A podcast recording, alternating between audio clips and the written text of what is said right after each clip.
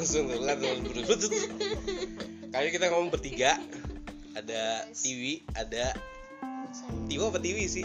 Kita nggak pakai ikatan itu ya, just sudah kita nggak pakai ikatan. Lu as a speaker, lu Ryuta, ini Tiwi, dan gue. Kita ngomongin hari ini adalah tentang tadi kendaraan di atas motor. Masalah sosial sebenarnya ini kaitan sama pelajaran lu kan, masalah sosial, yaitu habit orang di jalan berkendara itu ajaib-ajaib dan itu jadi masalah sebenarnya.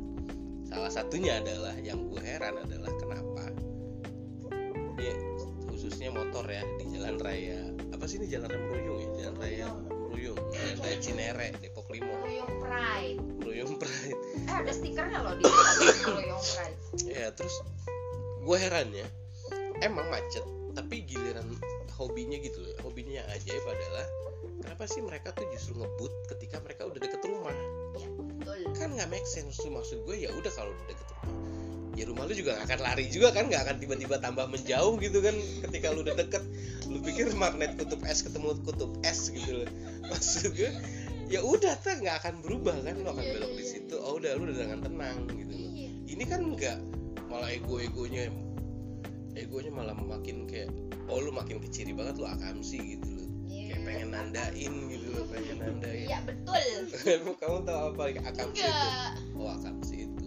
Ini topiknya bisa berubah lagi. Apa ya? Akamsi itu artinya itu singkatan apa? Kependekan dari anak kampung sini.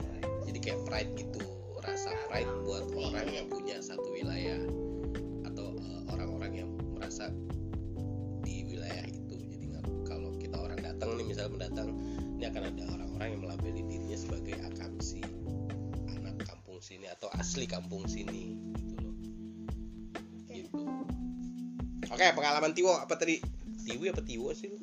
Jadi kemarin lagi naik Gojek, terus di dekat Balai Pitu Maluyung situ di seberangnya ada mobil Avanza. Bukan mobil tiki JNE gitu. Oh, mobil ekspedisi. Mobil ekspedisi itu mobil dia mundur dan sendirian, maksudnya nggak ada connect-nya, nggak ada yang bisa ngeliatin jalan gitu. Dia mundur dari lajur kiri, ya kan. Nah terus Gojek yang gue naikin kan berhenti buat ngasih jalan gitu. Tetep aja loh di kanan tuh orang pada nyempil ya ini kan mobil jadi nggak bisa mundur ya. Maksud gue ya lu sabar dikit kenapa? Akhirnya terus gue kasih tangan, gue copot tangan gue kasih gitu, biar pada berhenti gitu kan. Sampai nih motor di sebelah nih sampai agak ngerem mendadak gitu. Ya maksudnya lu udah tau jalan di kanan gitu kan, ya pasti kan ada sesuatu di kiri. Iya, dan maksudnya itu lihat-lihat gitu loh. Kan yang sering kita lihat gitu kan, jadi nih misalnya kiri ke blok ya, orang yang jalur kiri otomatis kayak ngambil kanan gitu kan, padahal yang kanan juga ya itu ketika hambatan ini stop keluar tiba-tiba papasan gitu kan. Iya betul sekali, kayak repot banget. Maksud gue kan ini udah ada marka jalan, karena kamu tahu marka jalan nggak sih yang pembatas di tengah-tengah jalan, emang ajaibnya sih itu suka nggak kelihatan gitu.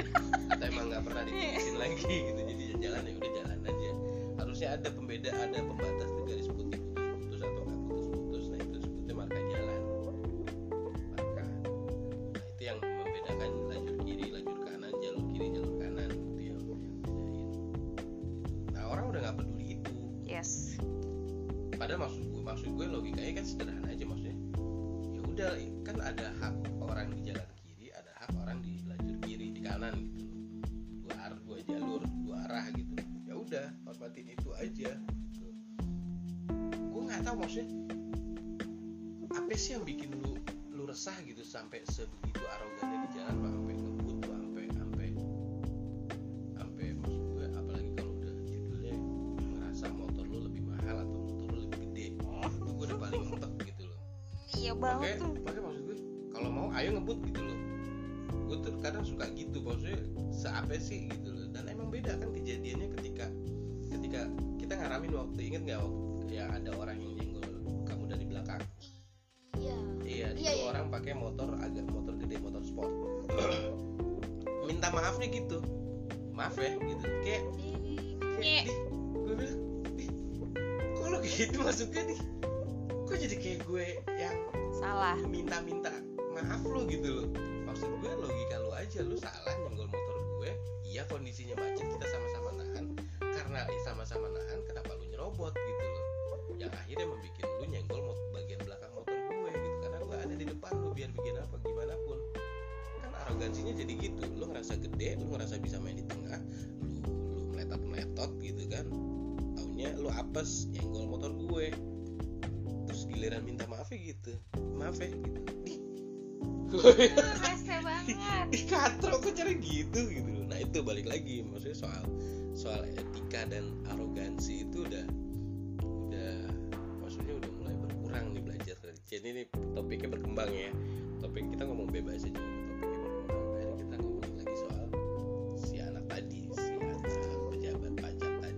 Dia bikin 4.500 pegawai di Kementerian Pajak, Departemen Pajak ya, Dirjen Pajak sekarang lagi pontang-panting karena mereka akan diperiksa pajaknya karena kelakuan si Dendi yang dengan arogansinya memamerkan kekayaan bapaknya. Gitu. Terus udah gitu nih, ini masa-masanya orang lapor SPT lagi, terus masanya... Nah itu kemarin ada tuh serius itu jadi kayak mikir nggak sih lo, oh jadi selama ini duit pajak yang kita bayarkan tuh ternyata yaitu selain untuk membiayai infrastruktur negara, pembangunan segala macam, ternyata ya untuk membiayai pembelian Rubicon dan Harley Davidson dan properti lainnya dari pegawai pajak. Gue gak takut ya gini, gue gak takut. Sampai ada yang bilang di TikTok tuh rame juga kan, di TikTok juga rame. Wah berarti kita gratis nih tahun ini bayar pajak. Karena gantian dibayarin sama pegawai pajak. Terus kamu belum ngobrol apa? Kamu ngobrol apa? Aduh. Tapi kamu udah mulai ngobrol ini lagi loh, gondrong lagi loh itu. Kemarin tukang cukur nanyain sih, dia ingat how he handle. Jadi cukur rambut ya. Weh, abis nggak ada topik yang dia bisa masuk gitu loh. Dia ingat how he handle you at the time cutting. Gila, gue bikin podcast bilingual. Kapan terakhir aku? Dia inget dan dia French crop. French twist. Tapi lumayan loh, dia ilmunya tuh keren loh si tukang cukur itu. Gue lupa nama ini ya, nama tempat cukur ya. Barbershop. Simpel banget. Barbershopnya gue lupa, tapi dia lumayan deep ilmunya, maksudnya kenapa French crop tuh apa? Ternyata ada gaya, ada style, ada stepnya gitu. Jadi gini loh, lu nggak bisa motong bikin gue yang lupa ternyata. Jadi dia bilang French crop. Oke, kalau Anda penasaran silahkan kunjungi endorse. French crop itu sebetulnya bukan gaya akhir. Sebenarnya itu justru metode. Jadi kalau mau cukur hasilnya kayak gitu harus melalui potongan cara ini gitu. Jadi sebetulnya kenapa hasilnya begini karena melalui proses French crop gitu loh. Tapi hasil akhir Ryuta. Nah ini nggak tahu namanya akhirnya karena dia pakai nama French crop ya udah akhirnya sekalian aja namanya itu padahal itu ada step-stepnya dan ada tahapannya, maksudnya kenapa dia bikin alur dulu, ada metodenya. Kalau nggak salah di explain kayak gitu. Tuh, GoFood-nya udah datang. Break dulu. Oke. Kita nggak apa-apa, kita end di sini aja ya. Iya, kita end next time kita ngobrol lagi bertiga dan semoga membuka pencerahan terhadap topik-topik yang nggak jelas. Oke, see you next time. Bye bye.